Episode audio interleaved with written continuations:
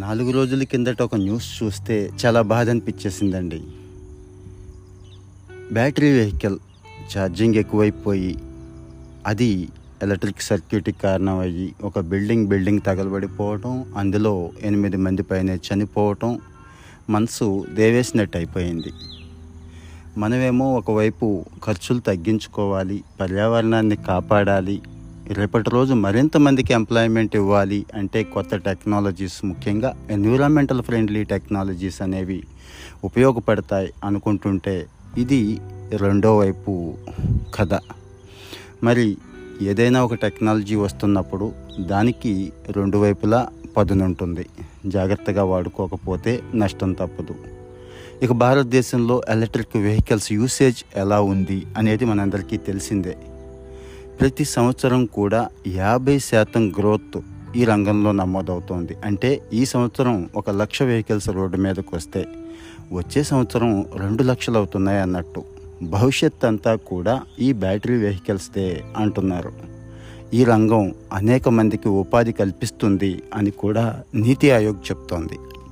ఇక అన్నిటికంటే ప్రధానంగా మనకు జరిగే లాభం క్రూడ్ ఆయిల్ దిగుమతులు తగ్గిపోతాయి.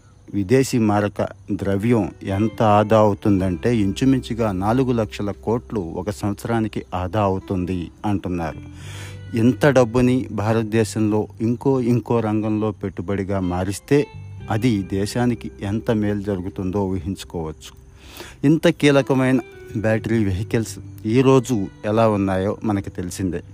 రకరకాల కంపెనీలు రకరకాల స్పెసిఫికేషన్లో తయారు చేస్తున్నారు. ఎవడి గోల వాడిది? ఒకడు ఇది అద్భుతంగా పనిచేస్తుంది నూట యాభై కిలోమీటర్లు వస్తుంది అంటాడు. ఒకడు అరవై డెబ్బై కిలోమీటర్ల వేగం వెళ్ళిపోతుంది అంటాడు. ఇంకొకడు ఒకసారి ఛార్జ్ చేస్తే నాలుగు వందల కిలోమీటర్ల దాకా చూడక్కర్లేదు అంటాడు.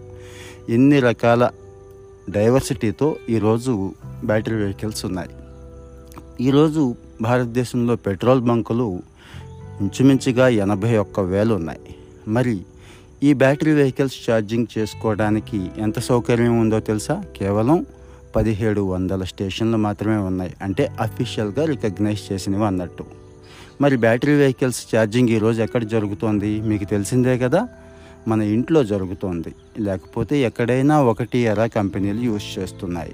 ఇది ఎంత ప్రమాదం అనేది మొన్నటి ఇన్సిడెంట్ చెప్తోంది. ఒకసారి ఊహించుకోండి పెట్రోల్ బంకుకు వెళ్ళి పెట్రోల్ కొట్టించుకోవడం ఒక రెండు నిమిషాలు ఐదు నిమిషాల లోపు పూర్తయిపోయే పని. మరి బ్యాటరీ వెహికల్ ఛార్జింగ్ ఎంతసేపు జరుగుతుంది?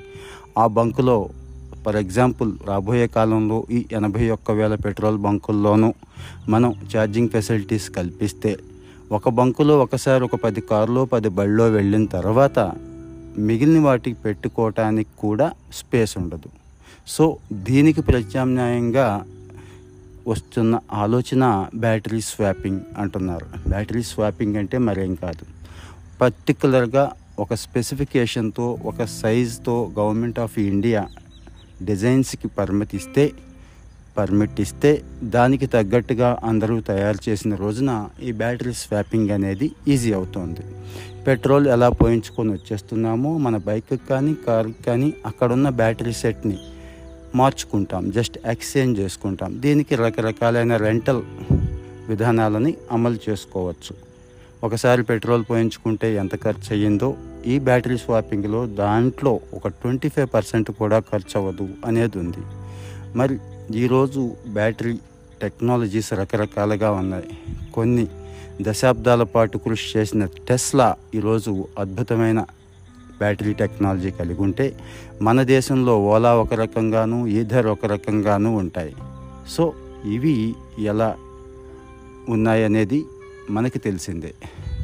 దీన్ని ఒక గొడుగు కిందకి తీసుకొచ్చి ఒక టెక్నాలజీని వీళ్ళందరికీ అందించాల్సిన అవసరం అయితే ప్రభుత్వం మీద ఉంది.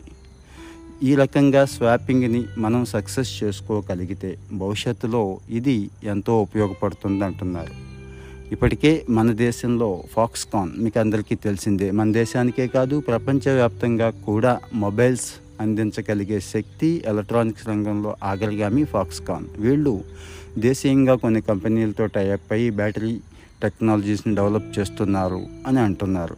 ఇలాంటి పెద్ద పెద్ద పెట్టుబడులు అవసరమై ఉన్న రంగం ఈ బ్యాటరీ రంగం. సో ఎప్పుడైతే బ్యాటరీ టెక్నాలజీస్లో అడ్వాన్స్డ్ చేంజెస్ వస్తాయో ఎప్పుడైతే అందరికీ అనుకూలంగా ఒకే రకమైన స్పెసిఫికేషన్స్తో బ్యాటరీలు రిలీజ్ అవుతాయో అప్పుడు ఈ వెహికల్స్ చాలా చాలా వృద్ధితో రోడ్ల మీదకు వస్తాయని నమ్మచ్చు. అందాక ఈరోజు యాభై వేల నుంచి లక్షన్నర వరకు బైక్ దొరుకుతుంది.